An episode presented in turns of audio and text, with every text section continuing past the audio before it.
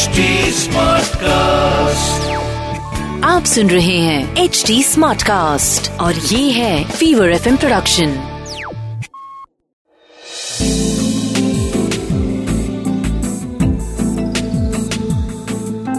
एक अधूरी कहानी।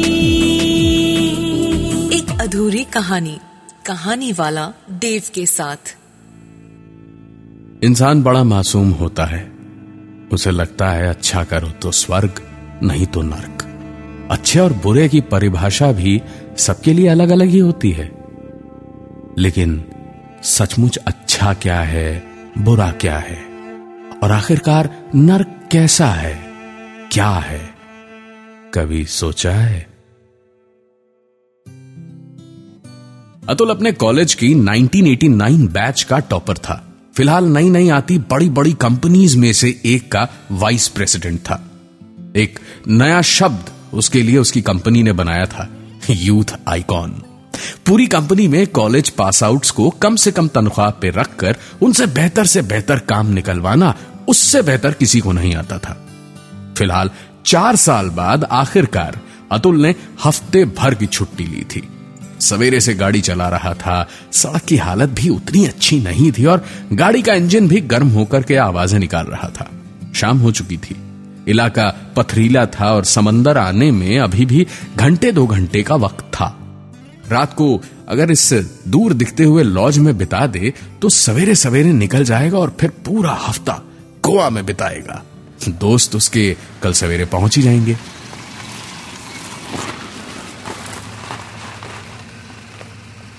अतुल ने गाड़ी पार्क की। छोटे से गाँव का लॉज था। बाहर से देखने पर अंदर से चमचमाती ट्यूबलाइट की रोशनी तो दिख रही थी। साफ़ सुथरा भी लग रहा था, लेकिन आदमी एक भी नहीं था। गाड़ी से बैग लेकर के लॉज की ओर चलने लगा तो उस जलते बुझते बल्ब की आती जाती रोशनी में अब साफ़ साफ़ उस लॉज का नाम दिखाई देने लगा। सुकून टूरिस्ट लॉज। अतुल ने नाम पढ़ा तो होठों पे मुस्कुराहट दौड़ गई। कि चलो, शायद अगला एक हफ़्ता सुकून भरा बीतेगा, यही इसका साइन है। वो अंदर रिसेप्शन पे पहुँच के खड़ा हुआ तो देखा कोई नहीं था। उसने डेस्क पे रखी हुई बेल बजाई। कोई नहीं आया। अतुल ने फिर से बेल बजाई, लेकिन फिर से कोई नहीं आया। रात को गाड़ी चलाना खतरनाक था, और थकान भी काफ़ी थी। खाना एक ढाबे पे थोड़ी देर पहले ही खाया था, बस कुछ घंटे सो करके सूरज उगते ही निकल जाना बेहतर था।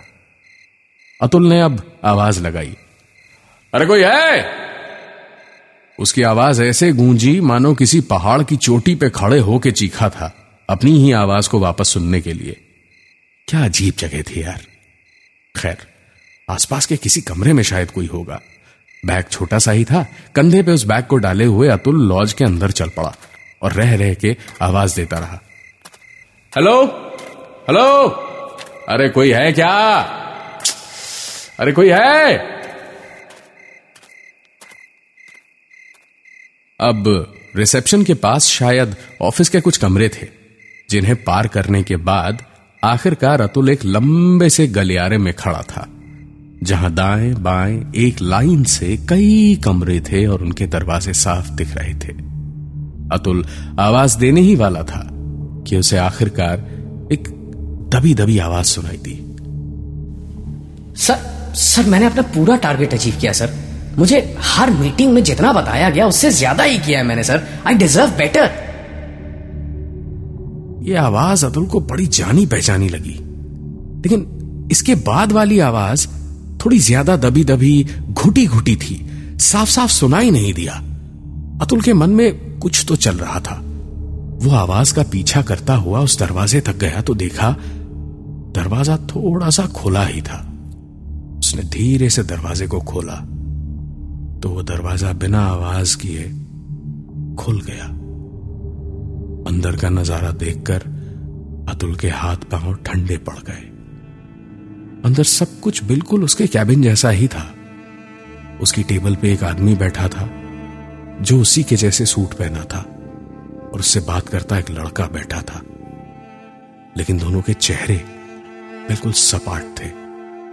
न आँखें, न नाक, कान, न मुँह। बस चेहरों की जगह कोरे कागज़ थे। अतुल बहुचक्का सा उन्हें देख रहा था जब किसी ने उसके कंधे पे पीछे से हाथ रखा और बोला, सुकून लॉज में आपका स्वागत है। क्या सेवा करूँ आपकी? अतुल ने पलट के पीछे देखा। पसीने से लथपथ चेहरा लिए, उसे देखकर वापस कमरे की ओर उंगली से इशारा करते हुए दिखाने गया तो कमरे में कोई नहीं था। वो कमरा उसके कैबिन जैसा भी नहीं था।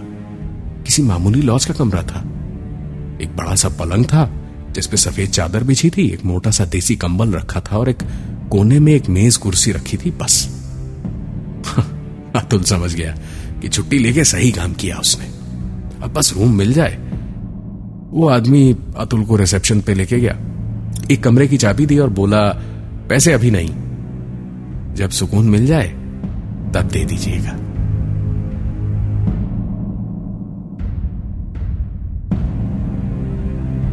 अतुल ने बैग अपने कंधे पे डाला और चाबी उंगली में नचाता हुआ कमरा ढूँढने लगा।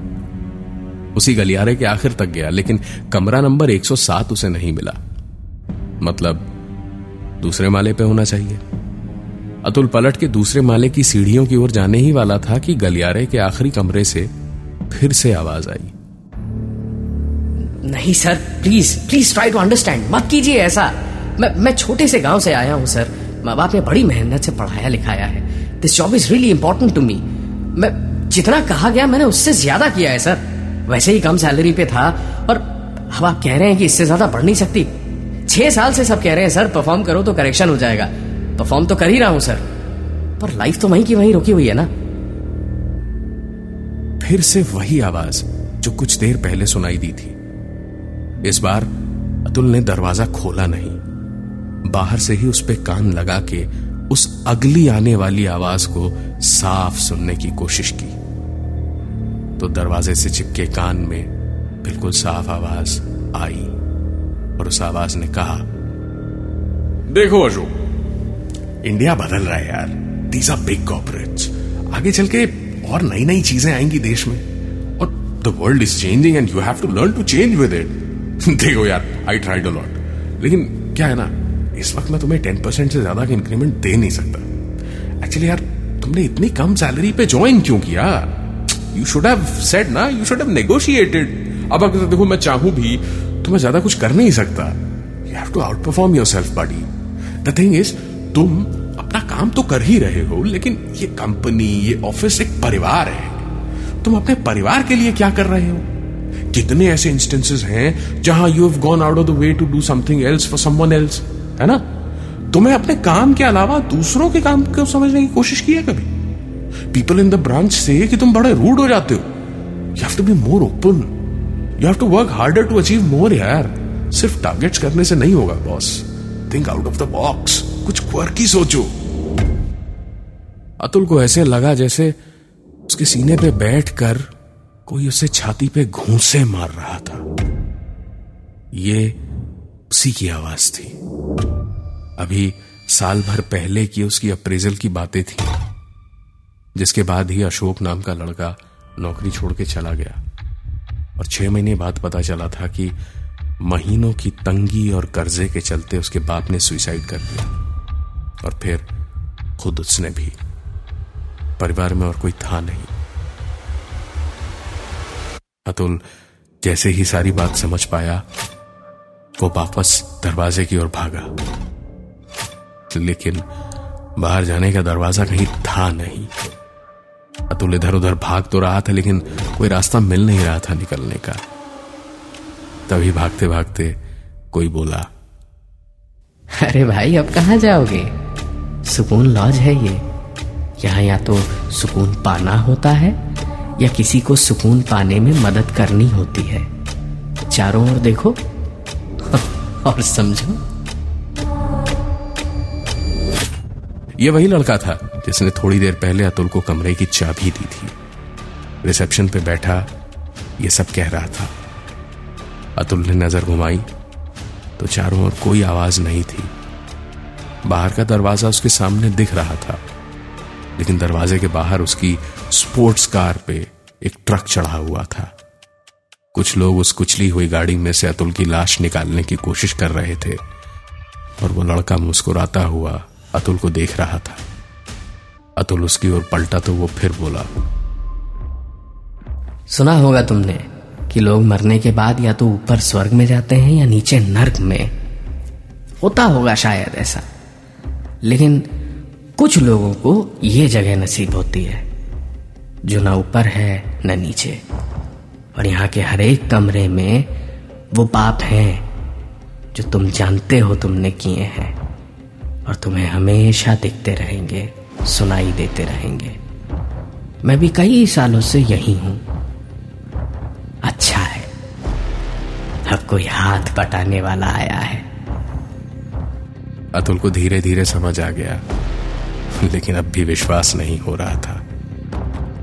आखिरकार रिसेप्शन की बेल और एक आवाज़ एक साथ गूंजी। अरे कोई है? कोई है क्या? अतुल मुस्कुराया। एक चाबी उठाई और सूट बूट में ब्रीफ केस लिए खड़े आवाज़ लगाते और घंटी बजाते उस आदमी से अतुल बोला, सुकून लॉज में आपका स्वागत है। कहिए, क्या सेवा करूँ आपकी?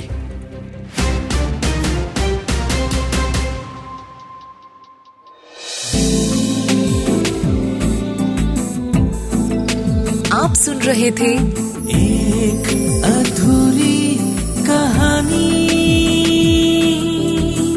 वाला देव के साथ प्रेजेंटेड बाय फीवर नेटवर्क आप सुन रहे हैं एच डी स्मार्ट कास्ट और ये था fever FM production HD smart Smartcast.